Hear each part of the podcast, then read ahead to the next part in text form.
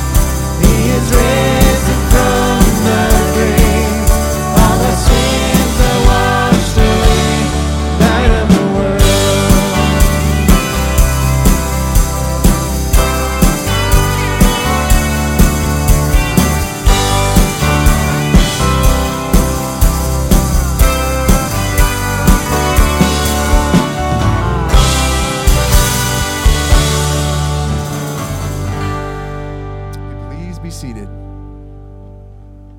Good morning and welcome to Timberwood Church. We're glad that you have joined us this morning. I was warned ahead of time of that extended uh, end of that song. I don't know if you remember a few weeks ago, it took me three attempts to get up here and Lee wouldn't stop playing. Does he not understand the importance of the announcements? But I was warned ahead of time, so I patiently sat there and waited for twenty-five minutes. Um, a couple announcements, really just the main one is this card. For those of you that are here, you're sitting on it maybe, or it was there when you picked it up. If you told out, let us know you're here. Really important part, the back of the card, chance for our prayer requests and answers to prayer. And I remind people at home that you can send in your prayer requests by calling the office or by going on our website and sending in prayer requests. Also, three weeks from today is our baptism service. And we're going to be talking a little bit more as that gets closer. But the reason I'm bringing that up is if you're thinking about being baptized, it's a good time to, to let us know. And we can start talking about it. So if you're interested, normally you'd have a sign-up sheet. We don't have that this year. Just call the office or email us uh, and let us know that you're interested, and we will uh, talk you through the process. There'll be a class uh, coming up closer to the uh, the actual baptism date. And as we've talked about, uh, it's going to be kind of a bring-your-own meal, and uh, it's going to be at Pelican Lake again. So three weeks from today. Let's go to the Lord in prayer. Gracious Father, we do praise you as the one and only true God. And it's so easy to say that, Lord, and, and we know your word says that, and we know that's what we're taught, but to live that out, Lord, we acknowledge is sometimes hard. There are so many other things that, well, get in our way, grab our attention, become, well, godlike, idols or things or things we affiliate or things we listen to or things we let influence us that really take the place of you. We acknowledge that. Help us, help us learn not to do that. Help us learn to learn everything that we need to know from you. And that's the only source of wisdom and truth. Lord, as we go through this process of sanctification, of being formed into the likeness of your Son, Jesus, as your word says, we just pray that you would teach us about being just and being right and being merciful and being gracious. Help us understand what those words mean in your eyes, because that's the only meaning that matters. And teach us how to live that out. And as we do that, as we live that out, Lord, use us. Use us to show the world what it means to be a follower of your Son, Jesus Christ, and how, what it means to be the people of God, what it means to be the cutting edge of the advancement of your kingdom. We pray this and we acknowledge this because, again, you are the only true God. You are the, the Holy One of Israel. You are the one that sent your Son, Jesus Christ, to save us. And for that, we will worship you forever. It's in Jesus' name we pray. Amen. I invite you to please stand as we sing about the holiness of God.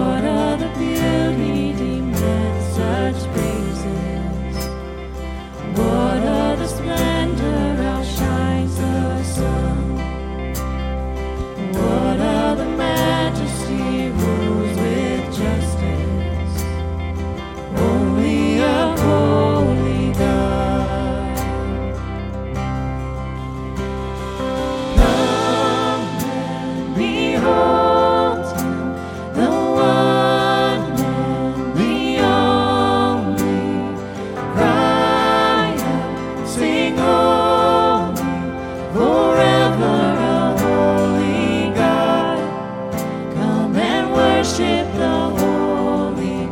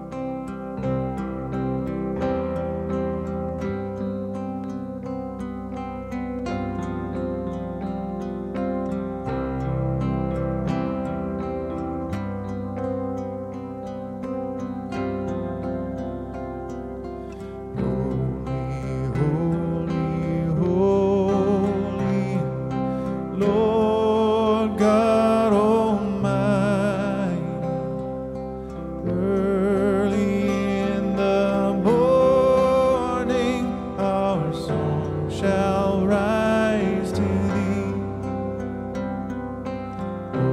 Holy, holy, holy, merciful and mighty,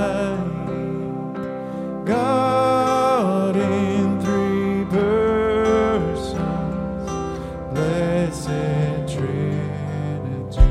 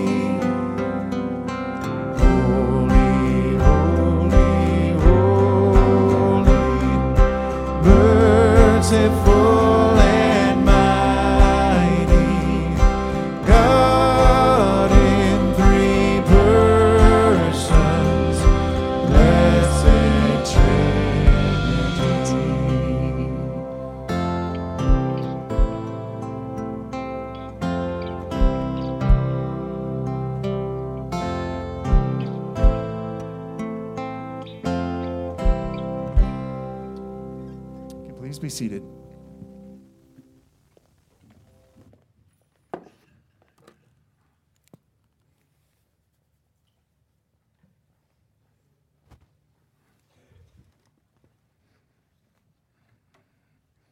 This is the slow burn, John. Just, just total. What do you see when you look in the mirror in the morning? Okay, seriously, like when you look in the mirror. And this morning I had one of those mirror experiences where I'm like, when am I going to stop cutting my face? Okay, I have cut my face like for like thirty some years now, okay? When the first little hair started showing up in ninth or tenth or eleventh grade or something like that. Uh, some of you out there, right? You're like wondering, am I ever going to get any facial hair? Yeah, it'll happen someday. Unless you're Eric Hulse, then it'll never happen. Why would I do that? That's so cruel, but true. Second question I have is, when am I going to stop getting acne? Now, my wife would say I should wash my face more, and that's probably true, but still, it doesn't seem to really make a huge difference. But when you look in the mirror, besides acne and cutting your face, okay, and you would say, well, why don't you just use an electric razor? Because it's not cool. I mean, if there's electric razor wearers out there, I'm sure you're from an alien planet or some political party that I don't even want to be associated with, because really, a good blade shave, nothing beats it. A straight blade, we've talked about all of this, right? At any rate, what do you see when you look in the mirror? What do you see? You see old lines. Do you see a tanned face? Do you see history? Do you see youth? Have you looked in the mirror? Seriously, have you looked in the mirror? Have you ever just spent, and this will be a little weird if you do it with other people around, but try looking in the mirror.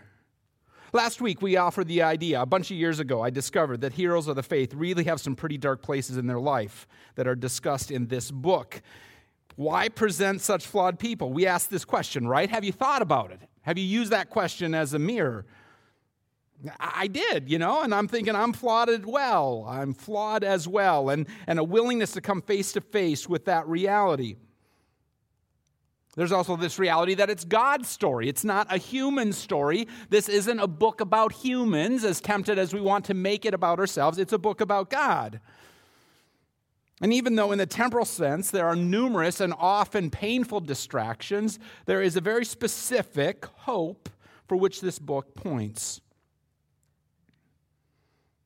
And the simple salient fact that I need, I need, you need, we need God's grace, His forgiveness. And I know that there is nothing that I can do that makes God love me more. There's nothing that you can do that'll make God love you more. And there's nothing that you can do, there's nothing that I can do that will make God love me less. And yet God repeatedly challenges me, even with that fact in play, there's no excuse for poor behavior. The text today, Isaiah chapter sixty. Let's get into it. Arise, shine, for your light has come, and the glory of the Lord has risen upon you. For behold, darkness shall cover the earth, and thick darkness the peoples. But the Lord will rise upon you, and his glory will be seen upon you. And nations shall come to your light, and kings to the brightness of your rising. Lift up your eyes all around and see. They all gather together. They come to you. Your sons shall come from afar. Your daughters shall be carried on the hip. They shall see and be radiant. Your heart shall thrill and exult.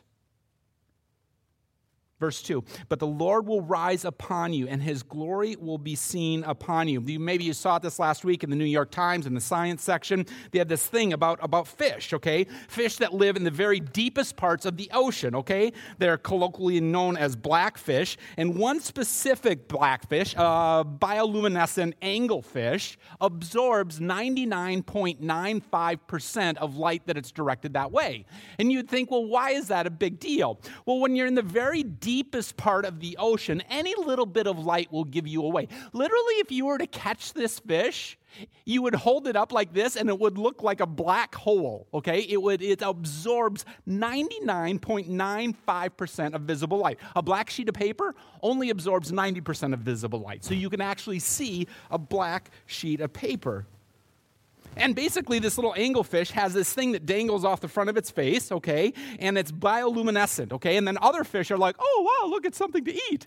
Little do they know that there's this lurking thing behind it, absorbing light, waiting for a tasty little snack. That's the exact opposite of what the text is talking about. But the challenge is that many times we take the light of God that is directed in our direction, pointed towards us, and we keep it here. We keep it here. The text is arguing that there is a day in which darkness is dispelled because God's light is so intent and so reflected by his people that there's not even any need for a sun. Now, the challenge is, when does this happen, right? And we've been through this with the book of Isaiah, right? And Oswald has helped us and given us some guidance. And, and certainly it had meaning to the original people that heard it coming back from exile. And yet we also know that verses like this haven't and don't locate themselves in the past. And a chapter like chapter sixty locates itself in the future, in a hope, when life is radically different than how we experience it today.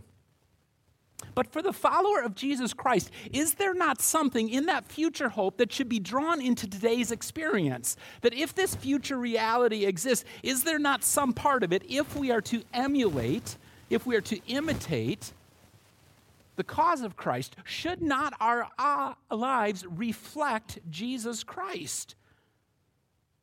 Should we not be a, a signature, beacon of hope?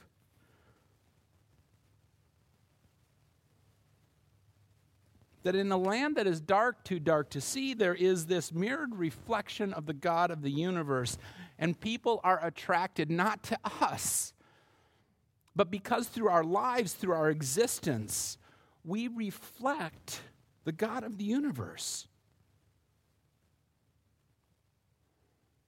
So, so do we? Do we reflect the God of the universe? We're made in the image of God. Good place to start. Where do we go from there? Do we reflect the God of the universe in the way that we drive, in the way that we talk, in the subject matter that occupies our time, in the things that we consume? I have friends who have said no to various social media platforms because they're like, when they get in those spots, they don't reflect Jesus Christ. And so they're like, rather than be sucked into something that is a black hole, they say, no, I just don't want to do it because it's not reflective of who Jesus Christ is in my life. Sometimes we think the standard is, oh, if I just make this post, if I just make this comment, I can convince someone about the wrongness of their position.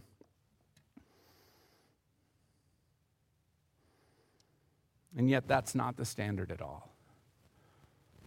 From how we drive, to the way we live, to the things that we post, to the things that we talk about, to the things that we consume, are we reflecting the God of the universe in all that we do and all that we say? And to be sure, that is a challenge that is so far out there that no one will ever, this short of eternity, meet it. But that does not mean the challenge isn't there, and that a holy God isn't willing to invite us to something more than we are currently existing, to, in a greater and more powerful way, reflect the reality of the God of the universe, his Son, Jesus Christ, and the Spirit that works in our lives in all that we do, in all that we say. To not simply absorb, but to let the world around us see. The text goes on, Amazon Prime. Then you shall see and be brilliant, radiant. Your heart shall thrill and exult, because the abundance of the sea shall be turned to you. The wealth of the nations shall come to you. A multitude of camels shall cover you. The young camels of Midian and Ephah, all those from Sheba shall come. They shall bring gold and frankincense and shall bring good news, the praises of the Lord.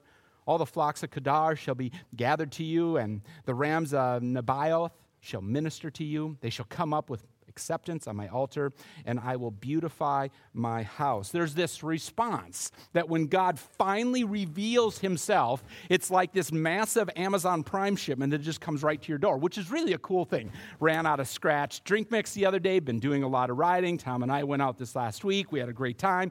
Running out of scratch, I go to Amazon Prime. No one around here carries scratch. Go to Amazon Prime, one-click shopping. It'll be at my house on Monday. Happiness, just absolutely happiness. That's the picture. That's the picture. The bounty of the nations. It's like Maury Seafood is on speed dial, right? Okay, we got fresh tuna, we got fresh halibut, never frozen. Okay, we got sh- um, salmon, we got scallops, and it is scallops. Again, it's not scallops. Sound like you're from the Midwest when you say scallops. It's scallops. Ask a New Englander. It's scallops. Or scallops. You can't, you can't not be who you are, you know, even though you try. you just some whole-belly clams. It's like going to Woodman's out on the near Gloucester. It's the wealth of the nations. It's like throwing roses on the stage after an amazing performance. This display, this display isn't for us. It's not for followers of Jesus. It's for God. It's in response to God. It's praising God. And again, it is reflective of who we should be as individuals, waiting for this day that is yet future, but living in the present and, and honoring a relationship that is breathtaking, to say the least.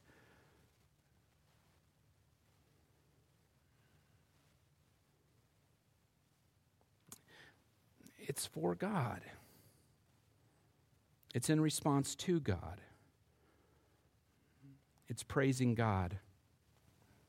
I don't know if you caught it, but this last week on Friday, J I. Packer died.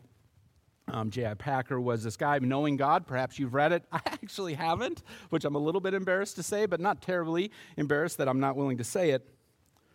But J I. Packer's like this giant, right? Okay, so first of all, he's he's Anglican, and he goes to, I think he went to Oxford, and he did a P H D in theology on Richard Baxter, the famous evangelist out of England um, way back when. And uh, and um, and then, so he spends half of his life as, as an Anglican in England, and then the other half of his life living in Canada as a, a professor at, at Regent College out in uh, Vancouver. He's known sometimes, he's really an uh, attractive figure in reform circles, probably identified by Mark Noll ably as both an Anglican and a Calvinist.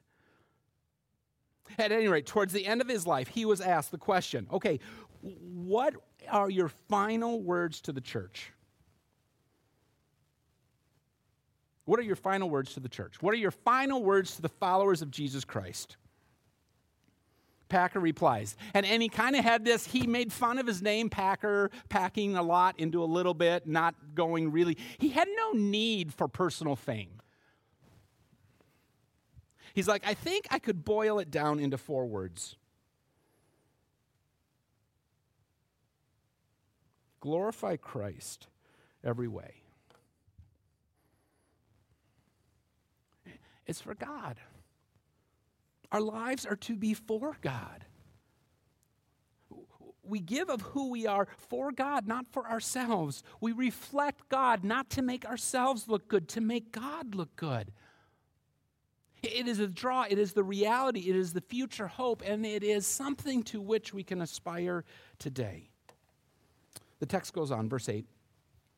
Who are those these that fly like a cloud and like doves to their windows? For the coastland shall hope for me, and the ships of Tarshish first, to bring your children from afar, their silver and gold with them, for the name of the Lord your God, for the Holy One of Israel. This is one of two times that that text phrase, Holy One of Israel, occurs in chapter sixty, and it will be the last two times it occurs in the book of Isaiah. For the Holy One of Israel, because he has made you beautiful. Foreigners shall build up your walls, and their kings shall minister to you. For in my wrath I struck you, but in my favor I have had mercy on you. Your gates shall be open continually, day and night they shall not be shut, that people may bring to you the wealth of the nations, with their kings led in procession.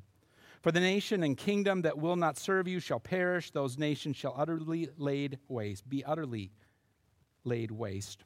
The glory of Lebanon shall come to you, the cypress, the plane, and the pine, to beautify the place of my sanctuary. And I will make the place of my feet glorious. The sons of those who afflicted you shall come bending low to you, and all who despise you shall bow at your feet. They shall call you the city of the Lord, the Zion of the Holy One of Israel. Whereas ha- you have been forsaken and hated, with no one passing through, I will make you majestic forever.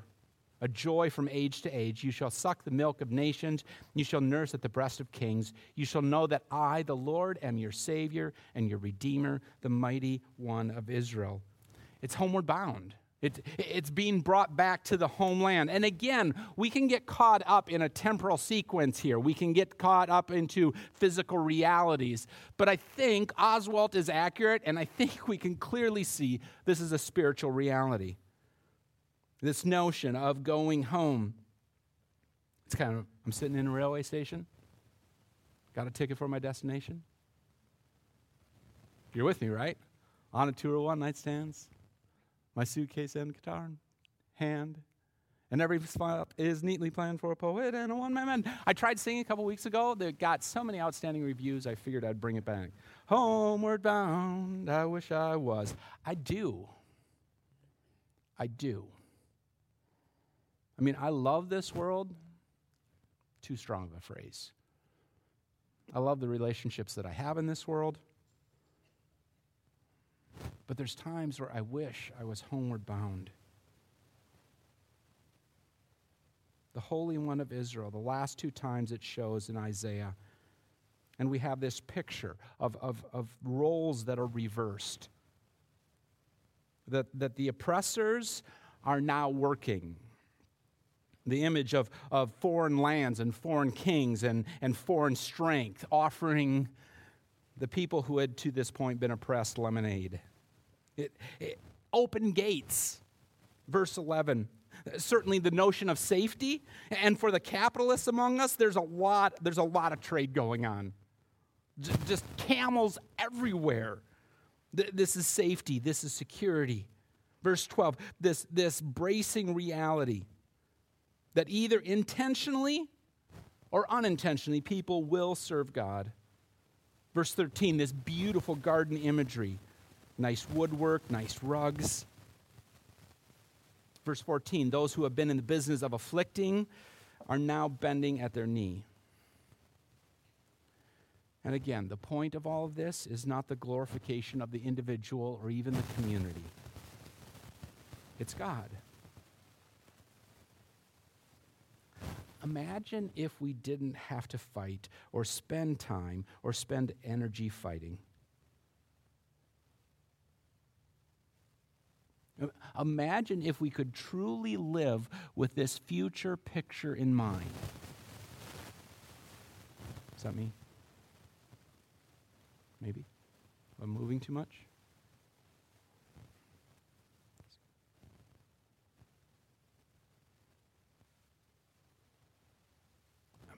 Imagine if we could truly live with the belief that this is accurate. That in the end, God will make all things right. How much energy do we spend on stuff that is so temporal? We don't have to fight. It's not our job. What we have to do is something infinitely harder. We have to serve God. We have to reflect His glory. We have to, at every point, at every time, glorify Christ in every way. Verse sixteen, we're at the side of royalty, a safe place, a secure place. The imagery is absolutely beautiful. And all of this, well, there's an incredibly important benefit that accrues to the followers of Jesus. To the true followers of God. We might argue to true Israel. That the people who follow God will know that God is their Savior, their Redeemer, the Mighty One. The text concludes, verses seventeen through twenty-two. Instead of bronze, I will bring gold. Instead of iron, I will bring silver. Instead of wood, bronze. Instead of stones, iron. I will make your overseers peace and your taskmasters righteousness. Now, that's kind of an interesting phrase, turn of phrase, right? Because usually an overseer is a bad thing. A taskmaster is someone do this. And yet those things are associated with this notion of peace and righteousness. Violence shall no more be heard in your land, devastation or destruction within your borders. You shall call your walls salvation and your gates praise. The sun shall no more your light by day. Nor for brightness shall the moon give you light. But the Lord will be your everlasting light, and your God will be your glory. Your sun shall no more go down, nor your moon withdraw itself, for the Lord will be your everlasting light, and your days of mourning shall be ended. Your people shall all be righteous, and they shall possess the land forever. The branch of my planting, the work of my hands, that I might be glorified. The least one shall become a clan, and the smallest one a mighty nation. I am the Lord. I am the Lord. In its time I will hasten it. A further description of that which will be the best in verse seventeen. No more violence in verse eighteen. Walls are salvation. The end of mourning, fast forwarding to Revelation again. Verses twenty-one and twenty-two. From the land to the people. And we have this vineyard motif that is again picked up by Jesus in John chapter fourteen. And the people? The people will be righteous. They'll be eternal. And their purpose will be to make God look good. And they will have an outsized influence, because it seems like God always likes the little guy. It's an amazing, breathtaking picture of that which is just down the road. And the invitation, I think we can argue effectively, is to bring this reality, to, to function with this confidence on a daily basis. There are so many things in our world that seek to tear us away from the reality of what this book is promising to us for those who are found in Christ.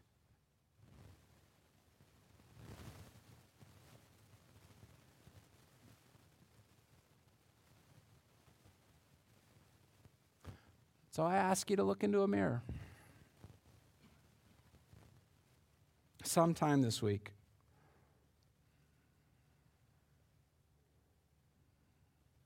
Or maybe multiple times this week. Friday night, there was the threat of storms, right? Everyone heard about them, sirens going off. And and I don't know. I wouldn't, I won't use a four-letter acronym to describe what I was feeling, because I honestly know people who have who have been in battle, and and so what I have is not that four-letter acronym. But after surviving a few storms around here, you get a little freaked out when another one rolls in, you know? So I lift up the garage door and I sit in my chair, and I'm just sitting there. I'm drinking a cup of milk, okay? I don't know why milk. I suppose I had a cookie, so that made sense. I'm like, I might as well just sit here, and if the world's going to end tonight, just, you know, send a, like, Birch three through my heart or something like that, you know? And I just sat there, right? I didn't have a mirror in front of me, but I thought.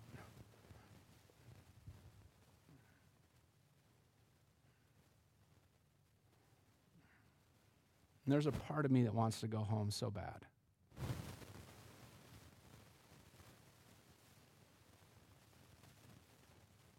And so I pray to a holy God, what you say, I am the Lord, in its time I will hasten it. Come quickly, please.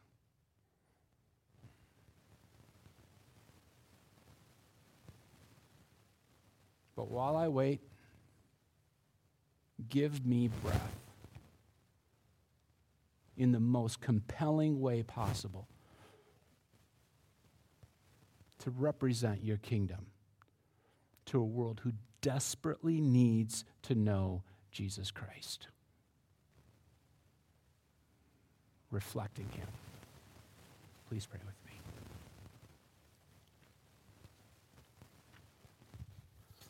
Father, we come to you, and we ask that your Spirit is active.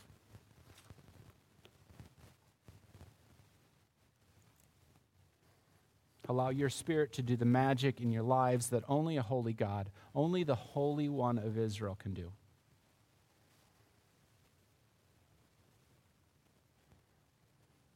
Let us find our identity in you. And let our lives reflect your Son all of our days, in all ways.